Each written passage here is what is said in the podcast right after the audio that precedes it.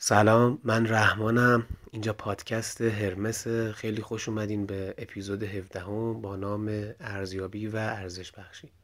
قبل از شروع بگم که محتوای این قسمت مختص به بزرگ سالانه و در اون مطالبی ذکر میشه که ممکنه مناسب همه نباشه و این رو لطفا مد نظر داشته باشین. اپیزود اپیزود بسیار مهمیه. کلی حرفای مهم زده میشه. شوپنهاور رو داریم فروید رو داریم. با دوستانمون مصاحبه کردیم و مسائل دیگه ای که بریم با هم دیگه بشنویمشون.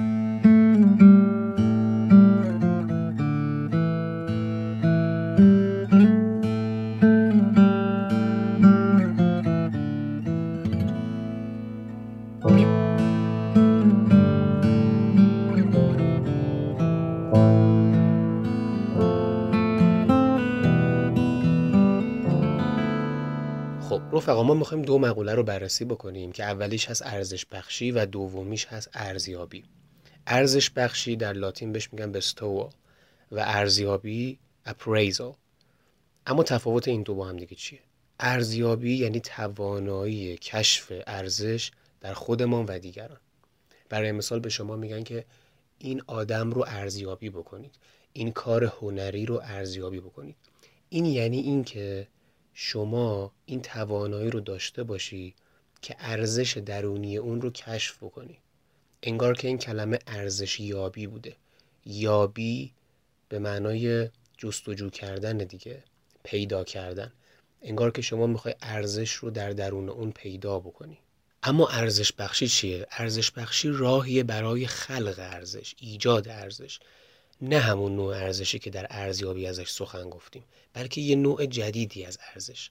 ارزش بخشی نوعی ایجاد ارزشه که از طریق رابطه‌ای که برقرار می‌کنیم یعنی از طریق نگرش ارزیابانه‌ای که به یه شخص دیگه یا یه چیز آرمانی که بهش توجه داریم اتخاذ کردیم اگه بخوام ساده تر بگم ارزیابی یعنی اینکه خصوصیات و ویژگی ها و ارزش هایی در درون یک شخص یا یک چیز وجود داره و ما اونها رو صرفا کشف می‌کنیم.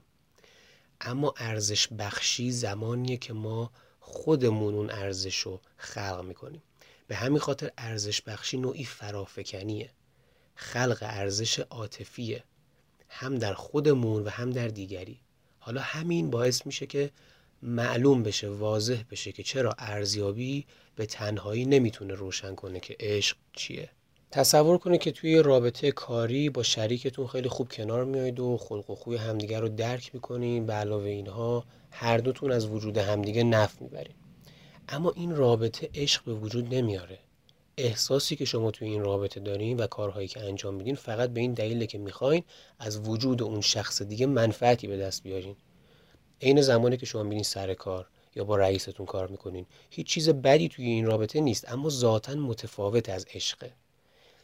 عشق ارزش هر دو طرف رابطه رو افزایش میده. همراه ارزش بخشی همیشه ارزیابی هم وجود داره. اما با ارزش بخشی از چارچوب ارزیابی خارج میشید و شاید حتی اون رو به کلی نادیده بگیرید. داستان از چه قراره؟ ببینید ما در سطح ارزیابی صرف یعنی اگه بخوایم فقط ارزیابی بکنیم مثل وسایل یا کالاهایی برای همدیگه هستیم. در هر لحظه از زندگیمون افراد رو از حیث ارزشی که برامون اهمیت دارن ارزیابی می‌کنیم. مثلا میگیم آیا این آدم به درد من می‌خوره؟ آیا این شخص مثلا به کار من میاد؟ اون یکی برای من چه منفعتی داره؟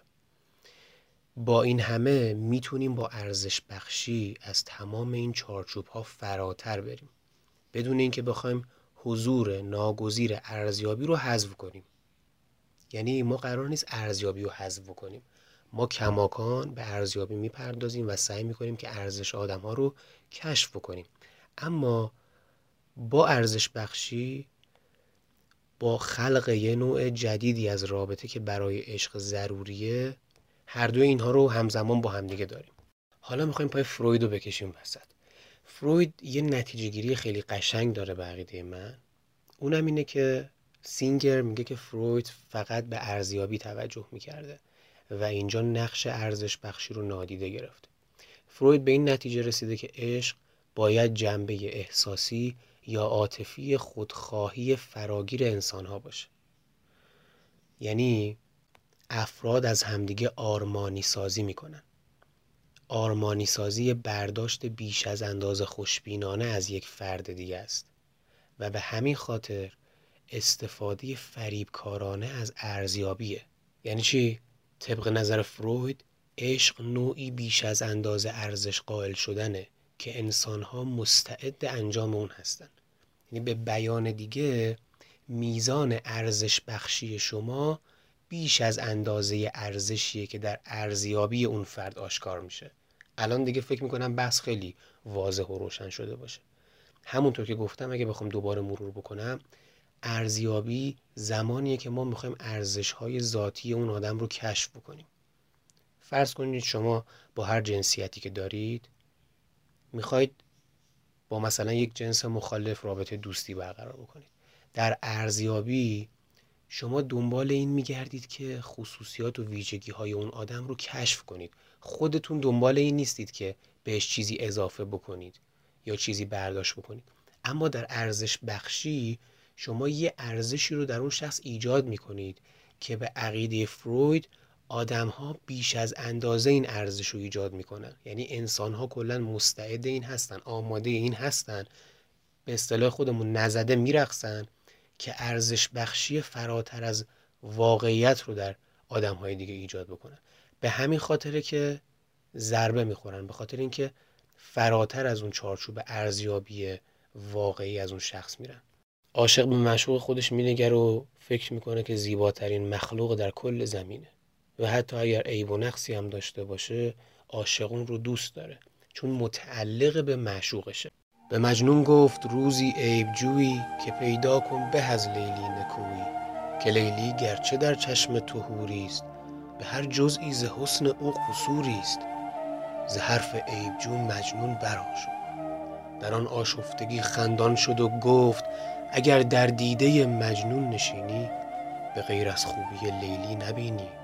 تو کی دانی که لیلی چون نکویی است که از او چشمت همی بر زلف و رویی است تو قد بینی و مجنون جلوه ناز تو چشم و اون نگاه ناوکنداز. تو مو بینی و مجنون پیچشم تو ابرو او اشارت های ابرو. دل مجنون ز شکرخنده خون است. تو لب می‌بینی و دندان که چون است. می‌بینی؟ همون اتفاق و داستانی که داره اینجا رقم می‌خوره.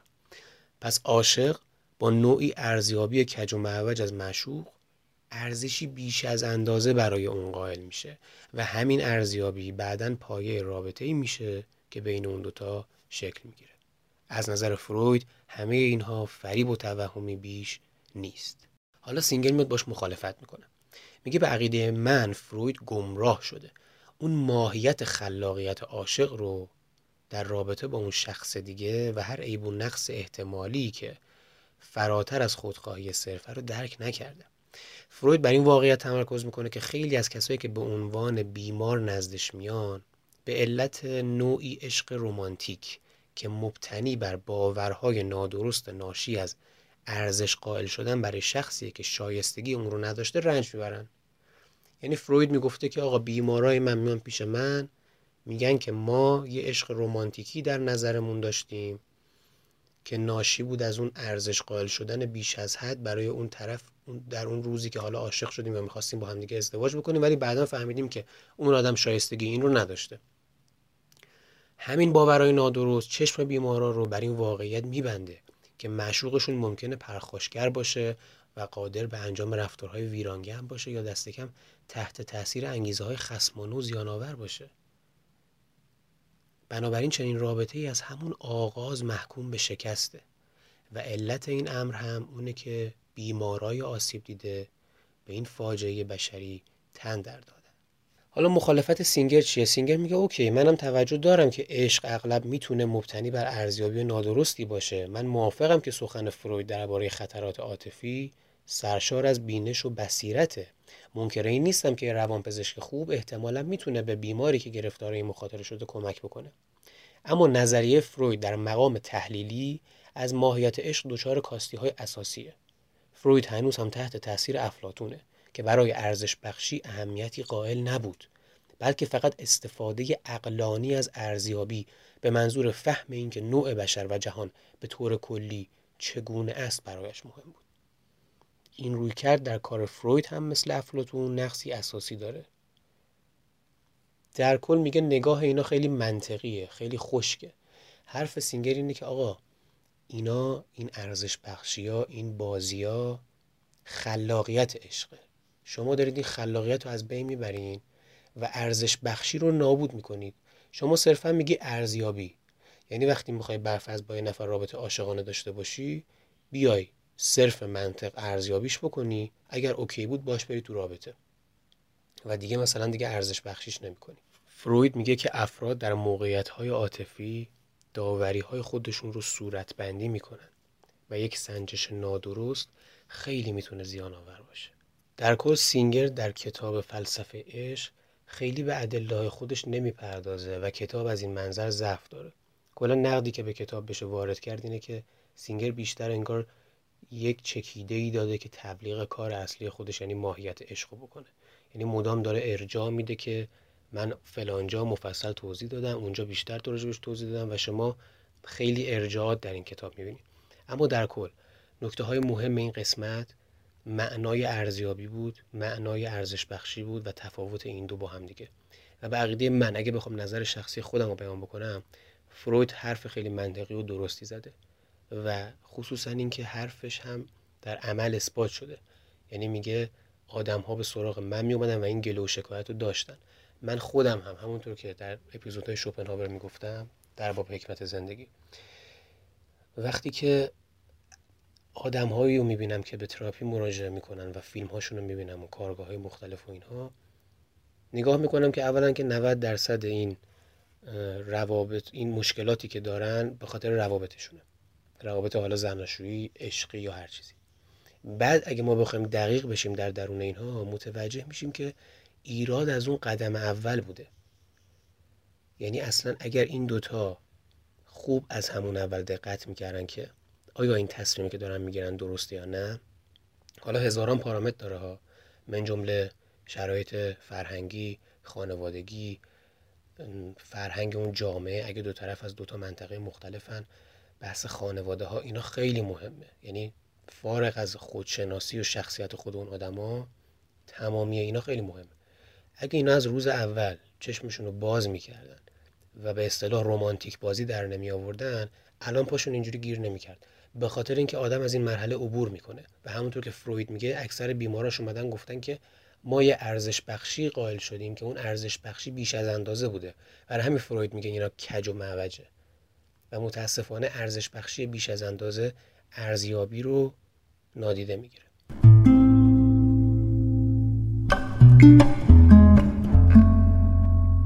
اگه یادتون باشه توی اپیزودهای مجموعه در باب حکمت زندگی بیان کردم که در حق شوپنهاور اجحاف شده. خیلیا بنیانگذار روانشناسی رو فروید می‌دونن. در صورتی که ما باید بدونیم فروید وقتی خودش کم سن و سال بوده به تدریج با خوندن آثار شوپنهاور به اون برداشتش از مفهوم رابطه جنسی دست پیدا می‌کنه. به خاطر همین این دوتا متفکر خیلی به هم دیگه شبیهن. مثلا شوپنهاور میگه عشق وسیله برای اینکه مرد و زن مناسب با هم آمیزش جنسی داشته باشن تا نسل آینده به وجود بیاد. در نگاه شوپنهاور عشق صرفا ترفند طبیعته برای اینکه مردم رو درگیر رفتارهای آمیزشی لازم بکنه. مرد به زن دلبستگی پیدا می‌کنه به خاطر اینکه عاشقش میشه. چیزی که این وسط رخ میده ارزش بخشیه و آرمانی سازی اون زن چنان زیباترین زن آن محل یا حتی جهان. همون بحث آرمانی سازی که دیدیم فروید علنا مطرح می‌کنه و همون بحثی که گفتیم فروید میگه که خیلی از مراجعاش میان و پیشش این گله رو می‌کنن که در این دام افتادن قبلتر. شوپنهاور هم تاکید می‌کنه که همه اینها مشتی توهمه. به خاطر اینکه هر دو نفر اساسا آلت دست اراده معطوف زندگی طبیعت هستند که بر همه امور تسلط داره. یعنی اونا حتی دست خودشون هم نیست. چه بخوان چه نخوان این فریب و ترفند طبیعته که شما زنی رو ببینی عاشقش بشی و اینقدر این ارزش بخشید و این آرمانی سازید بالاه که اون رو خدا میپنداری میگی اون زیباترین زن جهانه اون بهترینه. دیگه نظیر اون نیست و این تنها کسیه که می‌تونه من خوشبخت بکنه. به همین خاطر باش وارد رابطه میشی و در نتیجه اون اتفاق نهایی که باید بیفته میفته و شماها بچه دار میشین و اینجوری طبیعت پیروز میشه و اون بقا ادامه پیدا می‌کنه. این صحبت و عقیده شوپنهاور من رو یاد یکی از مصاحبه های آقای کیارستمی انداخت که شنیدنش خالی از لطف نیست. بعد از رنج بشری در مورد نان اگر ما جمعیت نزدیک به هفت میلیاردی کره زمین رو بگیم که لاقل پنج میلیارد شاید مسئله نان دارن ولی مهمترین مسئله زندگی همه ما غم عاطفیه غم ارتباطیه. نمی‌دونیم چی رفتار کنیم نمی‌دونیم چی می‌خوایم. فکر می‌کنیم یه آدمی رو باید به بهترین شکلی پیدا بکنیم و وقتی که عاشق میشیم باور می‌کنیم که این همون تیکه گم شده ماست وقتی پیداش می‌کنیم. ولی چه اتفاقی میفته که بعد از یک زمان کوتاه یا یه خود بلندتر ما فکر می‌کنیم که دچار سوء تفاهم بودیم. پس می‌تونیم به یه تعبیری بگیم که عشق نتیجه سوء تفاهمه و اونجاست که مسئله ما آغاز میشه. وقتی آدم ها رو نمی‌فهمیم عاشقشون میشیم. ولی وقتی که به واقعیتشون پی می‌بریم بعد می‌فهمیم که اینو نبوده. یعنی عشق یک توهم بیشتر نیست. عشق سازنده نیست. واقعا نیست. دو ماه سازنده است. ولی بعدش پوست هممون رو می‌کنه چه من چه زن. فرق ولی این این چیزی که خب کسی تحمل نمی‌کنه. مال من میگم ولی نوع عشق. حتی نه مولانا به شمسش هم اگر این کتاب غزلیات شمس رو بیرون نیورده بود به نظرم یعنی فقط ارزشش این یادداشتایی است که بیرون ولی اصلا اون روزا رو اگر بخونید داستانشو میکوبیدن شاگرداش از اقصانقات عالم میومدن ببینن چهل روز با شمس خلوت می‌کرد در باز نمی‌کرد و سینه غذا رو میداشتن تو می‌خورد می‌داد بیرون. ذره احساس مسئولیت نداشت نسبت به دو ماه اولش واقعا عالیه. پسرم کوچیک بود خیلی تعریف خوبی از عشق کرد. هم چی شد رجوع شرط زد بودم تو می‌دونی چیه؟ گو بله. پنج چیز سالش بود. گفتم یعنی چی؟ گفت یعنی دوست داشتن بسیار. بعد بعد خیلی تعریف دوست بعد فهمیدم این واژه بسیار رو شما سر هر چیزی بذارین تبار کار نمی‌کنه. گوش بسیار زایه است. زیبایی بسیار زایه است. ثروت بسیار ترتیبتون داده هیچی هیچی بسیارش به نمی‌کنه تعادل در عشق. تعادل هم اگر بخوان رد کنید دیگه نمیگین عاشق شدن میگین دوست داشتن وقتی دوست داشتن یه اندازه داره که می‌تونین شما کنترلش کنید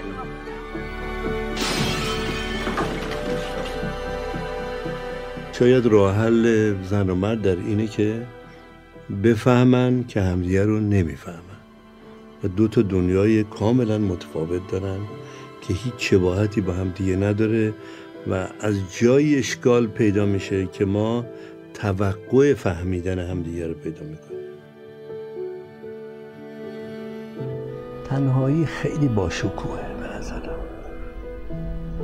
یعنی احساس تنهایی ها. اگر تو بفهمیش و اگر درکش بکنی. و اینکه تنهایی به تو امکان حضور در هر جایی رو که می‌خوای بد میده. با تخیل. ولی چقدر تو می‌تونی مطمئن باشی که در کناری که دیگه ای این فرصت رو به خودت بدی که قدرت تخیل امنیت رو برای خودت فراهم کنی یا دیگری برای تو فراهم کنه یا تو برای دیگری فراهم کنی که قدرت تخیل خودتو هر وقت بخوای بهش فرصت بدی اونو برکت در بیاری به هر جا دلت بخواد باشی. در تنهایی با هر آدمی می‌تونی گفتگو کنی. هر وقت دلت بخواد. می‌تونم بگم من در تنهایی آدم بهتریه همونطور که درخت در تنهایی درخت تره به نظرم هم آدم در تنهایی آدم تر اونجایی که آدم در جمع قرار می‌گیره ناچار منافع جمع رو حفظ بکنه. و وقتی که به منافع جمعی فکر می‌کنیم ما ناچارن از از اون خلوص خودمون جدا میشیم و ناچاریم که یه مقداری هم به منافع دیگران فکر کنیم. و آدم از اون وقت که موجود اجتماعی میشه به حال خیلی چیزا رو چیزایی به دست میاره مسلما ولی خیلی چیزا رو ما دست میده. یکیش هم همون که به نظر من یک درخت در جنگل از دست میده. در جنگل دیگه درخت درخت نیست. آدم در جمع آدمه ولی ولی آدمی که به منافع جمع فکر می‌کنه.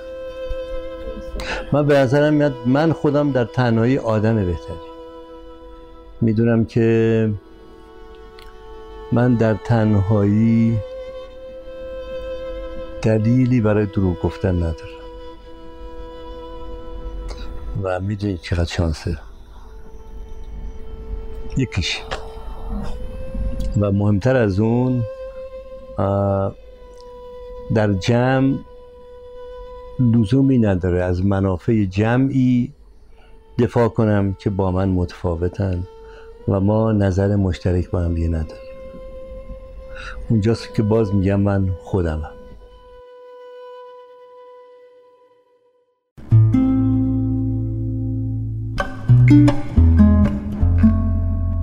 حالا اگه این موضوع رو در خصوص ازدواج بخوایم بررسی بکنیم شوپنهاور خب همونطور که گفتیم توی بیان ادعاهای یاد شده به این باور بدبینانه رایج و خیلی دیرپا درباره عشق متوسل میشه که میگه عشق همیشه کوره. و کسی که عاشق میشه دیگه به فرمان عقل توجهی نداره. حالا باز سینگر میاد بحث خلاقیتش رو وسط می‌کشه و میگه که به این نکته اصلا توجه نمیشه که عشق هرگز تماما توهم و فریب نیست. رابطه ای که عشق در اون هست به همون اندازه خلاقانه هم هست. اگه نقاش به بومش نگاه کنه که بگه فلان و بهمان رنگ در کنار همدیگه خوب میشن هیچ توهمی در این باره وجود نداره. همین قضیه هم در مورد مناسبات جنسی عاشقانه انسان ها صدق می‌کنه. تأکید بر ارزش بخشی و خلاقیت در عشق ما رو از این تصور بدبینانه فراتر می‌بره که مدعیه که عشق فقط زیانآور و ذاتا ناقصه. حالا شوپنهاور می‌گفت این فریب و این دروغ باید صورت بگیره به خاطر اینکه این زرق و برقها انسان رو مجاب کنه که ازدواج کنه و رابطه جنسی برقرار بکنه و در نهایت تولید مثل کنه که گفتیم. حالا سینگر میگه شوپنهاور اگه توی یه زمان دیگه یا مکان دیگه بود احتمالا می‌فهمید که برای فرزند آوردن حتما ازدواج کردن لازم نیست. یعنی فرض کنید الان اگه شوپنهاور می‌خواست مثلا توی جامعه حال حاضر غرب باشه. دیدیم دیگه خیلی ها بدون اینکه ازدواج بکنن بچه دارن. کریستیانو ازدواج نکرده مثلا چهار تا بچه از دوست دخترش داره یا خیلی های دیگه. زمان شوپنهاور چون حتما باید ازدواج صورت می‌گرفته برای بچه دار شدن و رابطه داشتن به خاطر همینه که سینگر میگه شوپنهاور اینطوری فکر می‌کنه که خب این فریبی بوده که ازدواج بکنیم. آخه اگه یادتونم باشه توی باز اون مجموعه در باب حکمت زندگی بیان کردم. شوپنهاور یه جا برمیگرده میگه که زنا با همدیگه متحدن. در این حال که مردا نیستن. اتحادشون هم کجاست؟ اتحادشون تو بحث ازدواجه. یعنی زنا اینو مثل یه راز اینو مثل یک پیمان خاموش بین خودشون دارن که به قلم روهای دیگه تجاوز نمی‌کنن. یعنی حواسشون به همدیگه هست. از طرفی اون چیزی رو که مرد می‌خواد بلافاصله و سریع بهش نمیدن. گفته بود که مرد فقط یه نیاز داره اونم نیاز جنسیه. و این نزد زنایی که به مردا بخوان اونو ارائه بکنن. منتها زنا همه با همدیگه یه قراردادی بستن بین خودشون حتی اگه خودشون ندونن که تا زمانی که ازدواج نکردن اون نیاز مرد رو برآورده نکنن.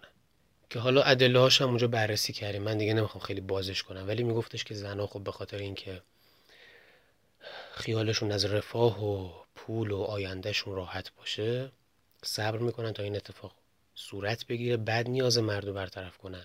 مرد هم حالا اینطوری خودش رو راضی می‌کنه که خب اوکی ما یه قراردادی بستیم حداقل دیگه مطمئنیم که این شخص فقط تا آخر با برای ماه و فقط هم ما باش این کارو می‌کنیم. خلاصه داستان از این قرار بود. برای همینه که سینگر میگه شوپنهاوری که در جامعه بورژوای آلمان قرن 19 هم زندگی می‌کرده خب تصورش این بوده که قبل از ازدواج حتما زوجین باید عاشق هم دیگه بشن. و به خاطر همین این رو یک فریبی می‌دونست که منجر بشه به ازدواج اینو در نهایت تولید مثلشون.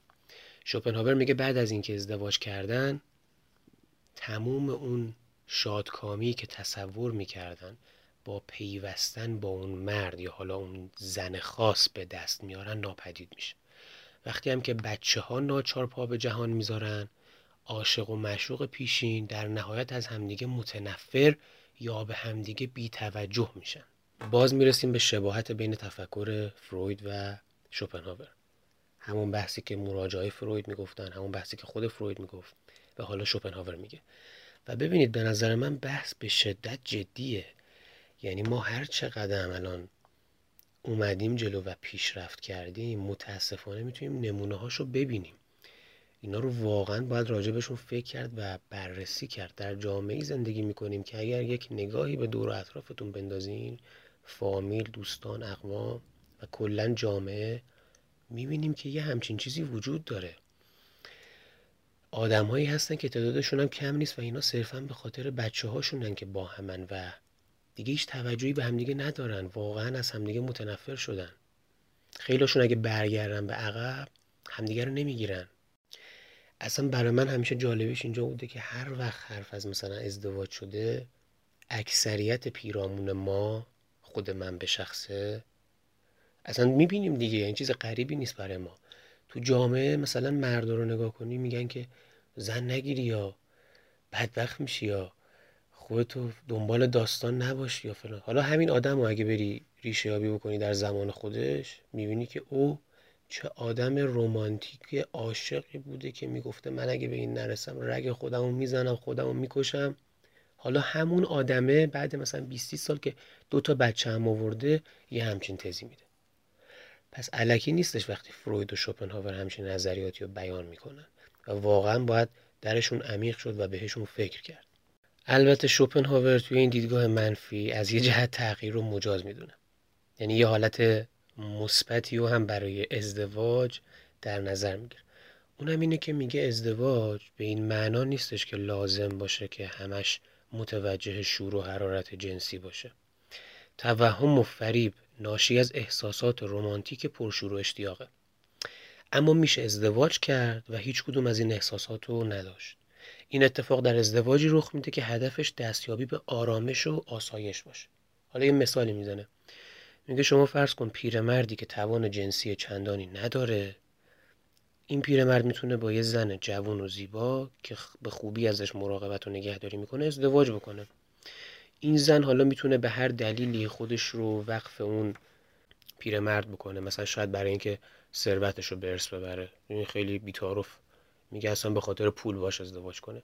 میگه این مسئله چندان اهمیتی نداره. این دوتا می‌تونن با همدیگه خوشبخت بشن به شادی کنار همدیگه زندگی بکنن. و اگه بالا رفتن سن و شرایط بدنی اونها رو از هم جدا بکنه باز هم می‌تونن رابطه خوبی با همدیگه داشته باشن. این در واقع همون چیزیه که برخی ها این روزه به عنوان یگان نوعی از عشق که پذیرفتنی توصیه می‌کنن. و به این نوع ازدواج میگن ازدواج همراهانه. به لاتین بهش میگن companionate marriage. دو نفر همدیگه رو به عنوان همراه همیشگی زندگی خودشون میپذیرن و ادعا میشه که به این ترتیب احتمال رسیدن به شادکامی برای این زوج به حد اکثر می‌رسه. شادکامی که اونایی که احساسات جنسی قوی دارن ازشون گریزانه. به خاطر اینکه احساسات جنسی قوی سبب دشمنی و نارضایتی زوج از همدیگه میشه و از همین رو زندگی در آرامش رو برای اونها ناممکن می‌سازه. من نمی‌دونم یعنی خودم به شخص دلم می‌خواد که یک نقدی وارد کنم به این به خاطر اینکه خیلی احتمالش کمه ها. اصلا خیلی مقوله پیچیده خیلی باید اون طرف خوش شانس باشه یا انتخاب درستی کرده باشه. ولی میگم هر چقدر انتخابت هم درست باشه خیلی به شانس بستگی داره. که بزنه از غذا همون زنی که مناسب توه مثلا از دیده مرد میگم. همون زنی که مناسب توه و همه جوره کیرت می‌کنه مراقبته و باها چفته بزنه و مثلا از لحاظ جنسی هم تو خیلی با همدیگه پرشور و حرارت باشین و خیلی هم اوکی باشه این قضیه. یعنی به خاطر همین مثال نقض زیاد داره. و من خیلی دیدم که امروزه این قضیه مهم شمرده میشه و زوج هایی که به اصطلاح تخت خواب خیلی گرم و خوبی دارن این روابطشون هم خیلی گرم و صمیمی تره. حالا جلوتر می‌رسیم به دیوید هیوم و نظر مخالف اینها رو هم بیان می‌کنیم. باری. خود سینگر میگه من یه مقاله‌ای دارم به عنوان ازدواج بین همجنسان و جنس مخالف. میگه به عنوان نمونه ای از ازدواج بدون رابطه جنسی یعنی همون ازدواج ایدئالی که میگن ازدواج همراهانه. مثل اون مثالی که گفتیم ازدواجی که هدفش آرامش و سعادت نه روابط جنسی.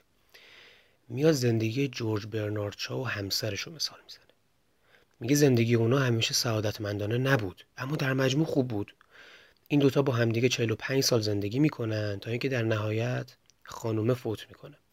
اونا هر کدوم علایق تخصصی و حرفه‌ای خاص خودشونو داشتن ولی با همدیگه هماهنگ بودن تو زندگی. شوپنهاور احتمالا به زندگی این دو نفر به عنوان نمونه اشاره می کرد از پیوندی که مبتنی بر نیاز جنسی و غرق شدن در امیال جنسی یا اشتیاق جنسی که طبیعت در ما برمیانگیزه نیست. و از همین رو امید واهی شادکامی که اغلب بعدها نقشه براب میشه همراه با اون نیست. شوپنهاور با این نوع ازدواج که امکان دوام و رضایت بخش بودن اون وجود داره اصلا مخالفتی نداره. به نظر اون اتفاقا یه گزینه معقوله. میگه اگر همچین ازدواجی حتی اگه همیشه منجر به شادکامی نشه اما در مقایسه با زمانی که به دلیل عشق ازدواج می‌کنید احتمال موفقیت بیشتری داره ببینید چقدر روی اون عقیده و نظر خودش پافشاری می‌کنه. یعنی وقتی کسی عشق رو فریب می‌دونه و توهم می‌دونه همون دیدگاه نزدیک فروید خب بیان هم می‌کنه که ازدواجی که با عشق صورت گرفته باشه قطعا احتمال موفقیتش خیلی کمتر از ازدواجیه که اینطوری نباشه. ازدواجی باشه که اون ازدواج همراهانه باشه. حالا مطمئنا خیلی دیدین دیگه. امروزه میگن ازدواج خوبه که با عشق صورت بگیره. اینا رو ازتون می‌خوام که بهش فکر کنید و برام بنویسید که نظر شما چیه و شما تو کدوم جبهه هستید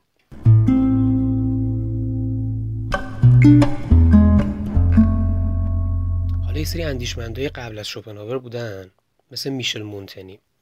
یا متفکرهای قرن 18 هم نظیر دیوید هیوم اینا عقیده داشتن که دو نوع عشق وجود داره.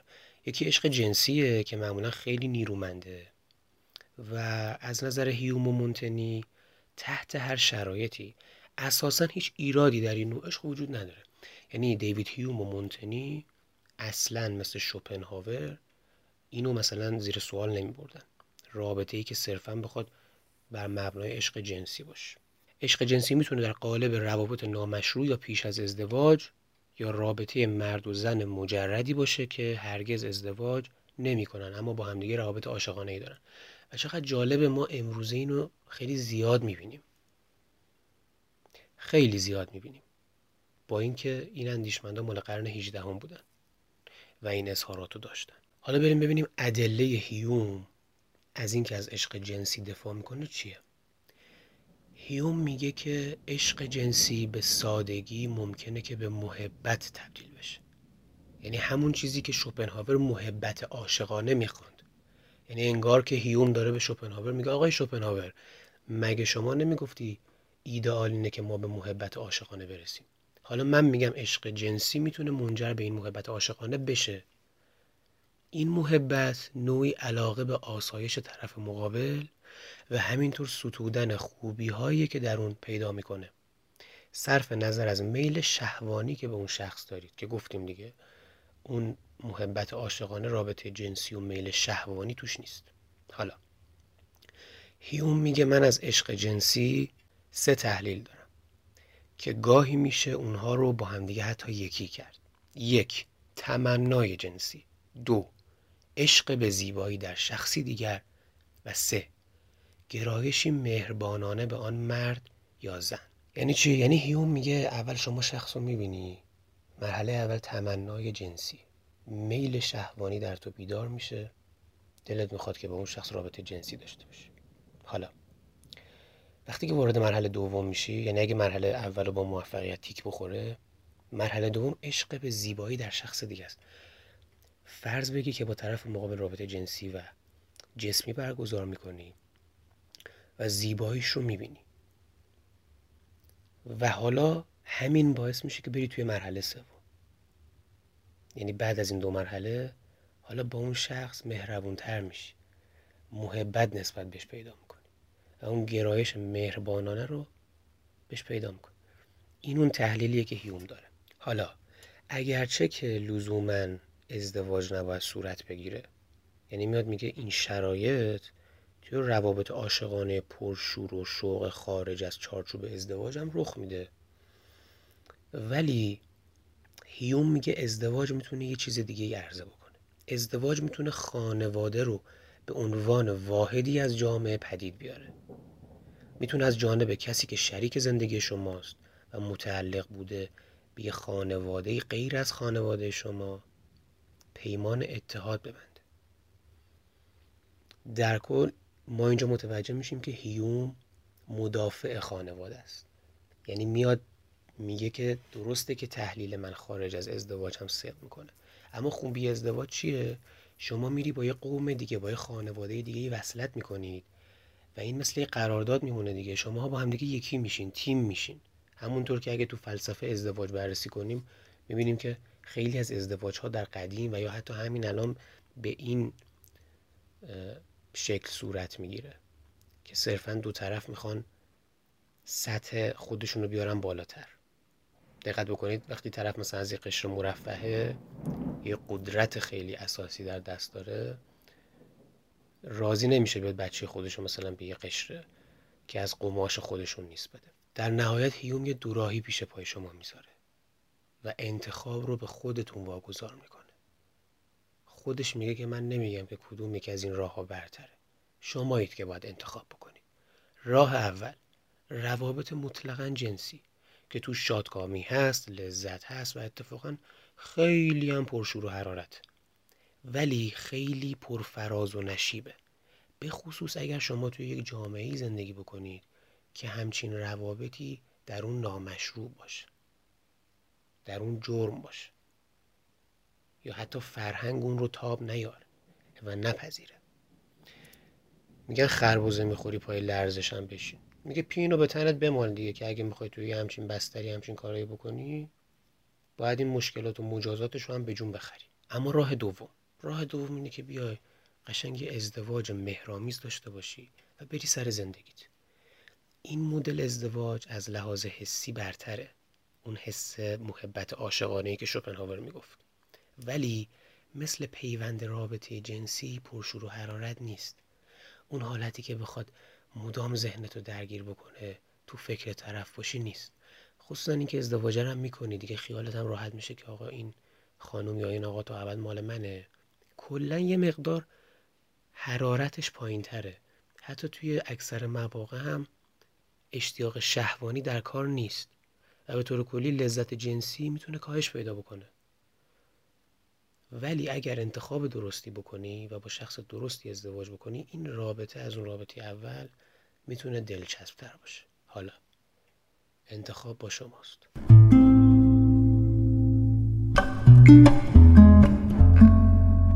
این مسئله که الان مطرح کردیم راجع بهش صحبت کردیم بهش میگن دوگان انگاری.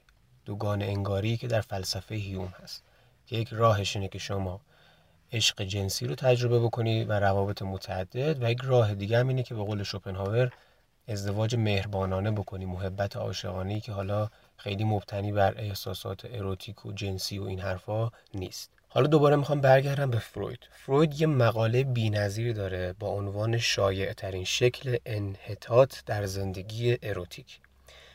فروید میگه که بیمارای من بیمارای مردم اغلب نزد من می اومدن و از این شکایت می‌کردن که با اینکه بنیه جنسی خیلی خوبی دارند و به راحتی می‌تونن با معشوقشون سکس داشته باشن رابطه جنسی خوب و لذت بخش داشته باشن اما در کنار همسرشون ناتوانن. یعنی این مردم می‌گفتن که ما با هر کی که دلمون بخواد می‌تونیم رابطه جنسی فوق العاده داشته باشیم ولی کنار همسر خودمون ناتوانیم.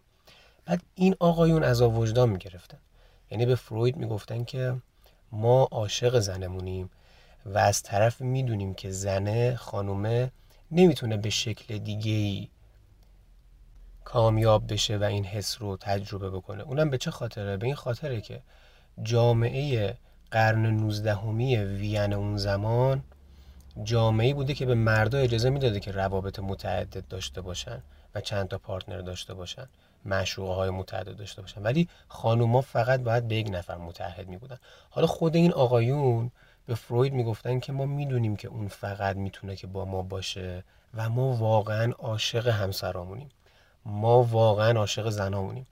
ولی نمی‌تونیم کنارش اونطور که باید رابطه جنسی داشته باشیم و می‌دونیم که اون خانوم به اون کامیابی نمی‌رسه.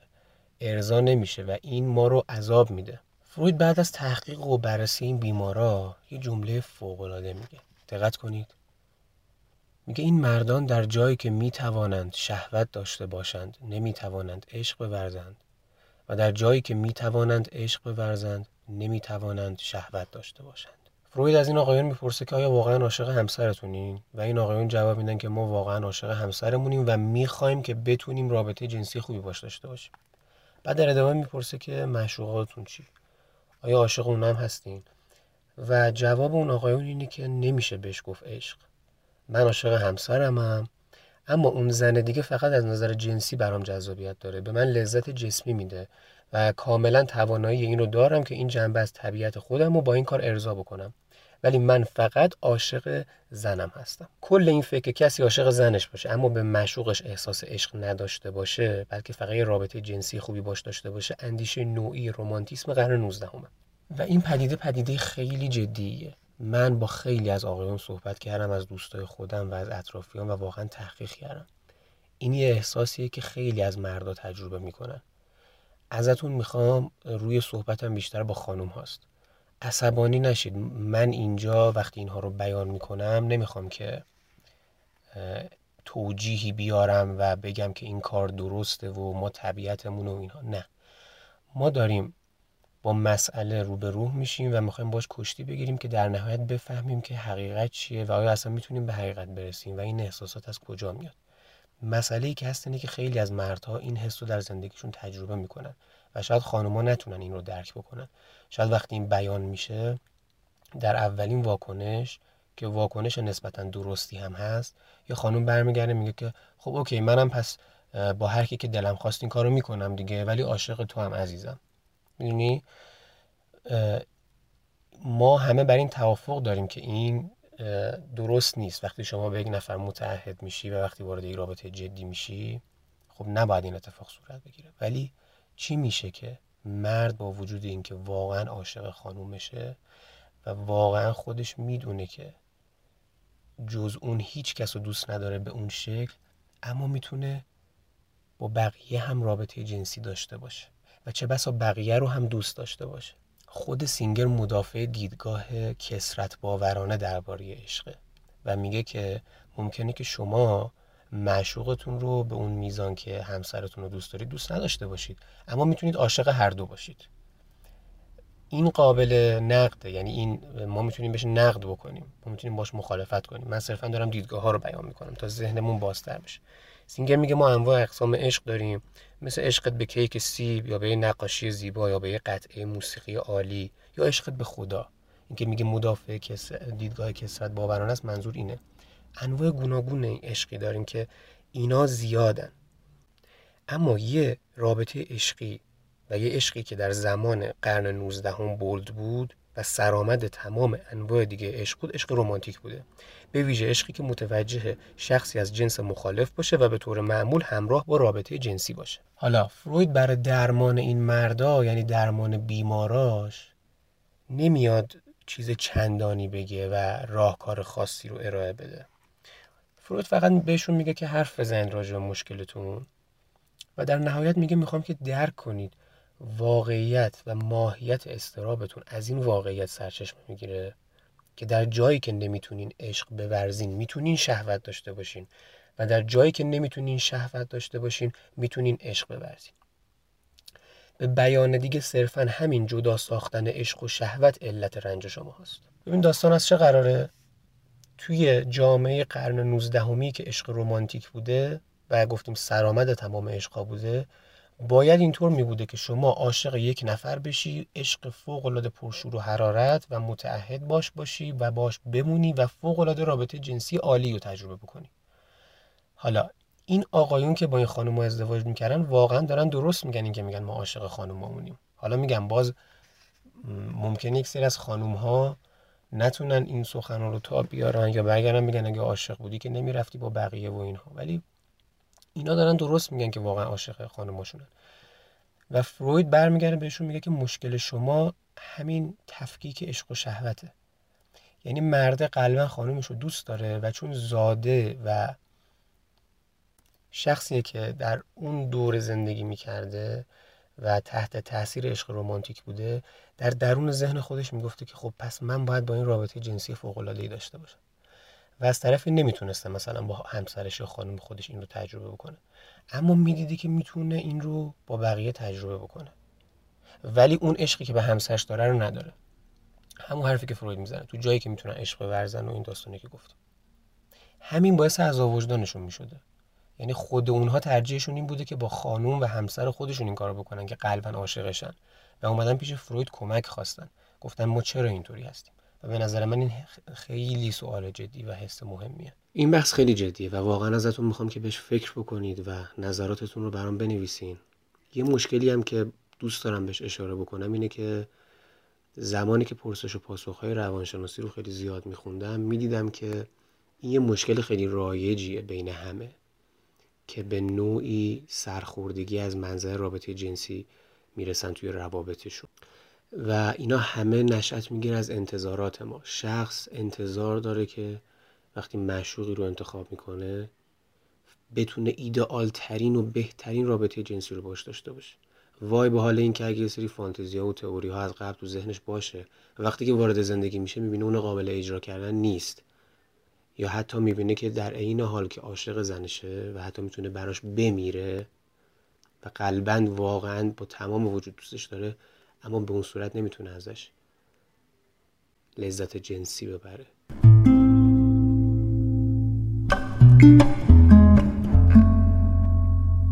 بعد از همه اینها خیلی کنجکاو شدم که بدونم زنها چجوری توی این زمینه. چون به حال ما مردیم و دنیای خودمون رو می‌شناسیم و خب با اکثر مردها هم میشه صحبت کرد. ولی خیلی کنجکاوم که بدونم خانوم ها در این زمینه احساساتشون چجوریه. و کلا اصلا یک سری سوالاتی که همیشه آرزو می‌کردم که دو سه روز کاش می‌شد من تبدیل بشم به یه خانوم و واقعا توی همه اینا رو در بیارم. خب این که هیچ وقت شدنی نیست اما من با یه سری از دوستام صحبت کردم و دلم می‌خواد که نظر اونها رو و جوابهاشون رو نسبت به سوالاتی که من ازشون پرسیدم بشنوید ببین تو تا حالا شده که عاشق یکی باشی واقعا از ته دل. ولی این پتانسیل رو ببینی که بتونی یکی دیگر رو هم دوست داشته باشی خصوصا از لحاظ جنسی. یعنی با وجود اینکه عاشق یکی هستی و واقعا هم دوستش داری ولی دوست داشته باشی مثلا با بقیه هم باشی و رابطه جنسی برقرار بکنی. من اگه در مورد خودم بخوام بگم بدون دروغ با کسی که تو رابطه باشم دوستش داشته باشم نمی‌تونم به کسی دیگه فکر کنم. حالا مخصوصا لحاظ جنسی و اینا که بخوام باش بخوابم و از اینجور داستانا حتی تا حالا اصلا برات پیش نیومده. صرفا حسش منظورم ها. نه اینکه این کارو کرده باشی یا بهش معتقد باشی. فقط از لحاظ حسی. نه واقعا تایمی که عاشقم عاشقم و متعهد. بعد طبق تجربه و شناختی که از دخترای اطرافت داری اونا چطور؟ آره تو دوست و اطرافیان هم بوده. با کسی بودن که عاشقش بودن ولی با آدم های دیگه هم بودن. حتی خوابیدن و در آخر با کسی که دوستش داشتن ازدواجم کردن. بعد یه سوال دیگه.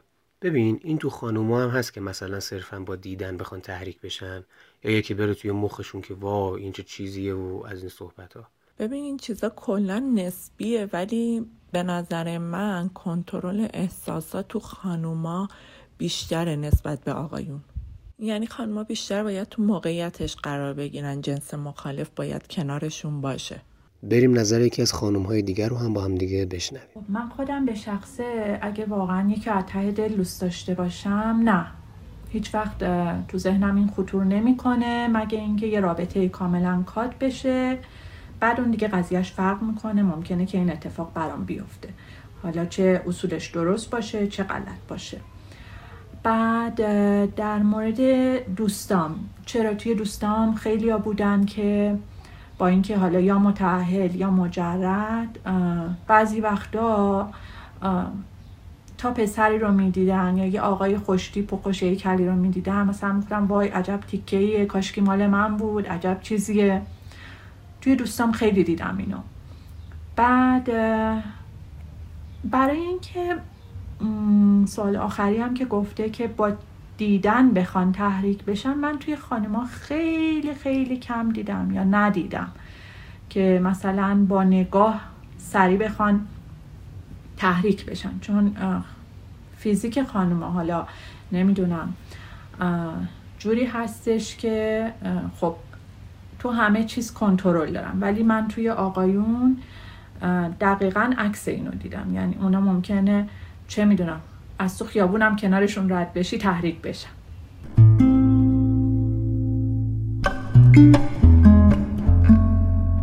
اگه بخوام بحث رو جنبندی بکنم به نسبت چیزهایی که شنیدیم و مسائلی که با همدیگه بررسی کردیم در نهایت ما به این می‌رسیم که انسان ها با همدیگه متفاوتن و این قضیه نسبیه.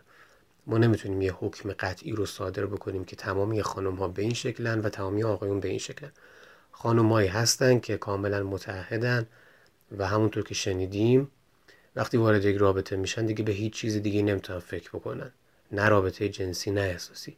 اما خیلی های دیگه هم هستن. با آسودگی خاطر این کار رو انجام میدن بدون اینکه اصلا بخوان در نظر بگیرن که طرف متأهله یا وارد رابطه است یا خودش اصلا تو رابطه است یا نه. و آقایون هم همینطور. آقایونی داریم که کاملا وقتی ازدواج می‌کنن و عاشق میشن به اون شخص متحد میمونن. و برعکسش هم هست. پس در کل هیچ وقت آدم ها رو نمیشه با یک حکم کلی قضاوت کرد. اما احساسات رو میشه بررسی کرد. احساسات رو میشه جدی گرفت. میشه یک مرد متعهد بود و یک مرد عاشق بود. مردی که عاشق همسرش عاشق زندگیشه. اما رفت و حسهای دیگر رو هم بررسی کرد. نه لزوما تجربه. ممکنه ما احساساتی بر ما غالب بشه. ما باید بریم ببینیم که فلسفه اون احساس چیه و چرا این در ما رخ میده چرا اکثر بیمارهای فروید هم در اون زمان به این گرفتار بودن. و در نهایت خیلی از مسائلی که برای ما رخ میده به واسطه قوانین زیستی نیستن.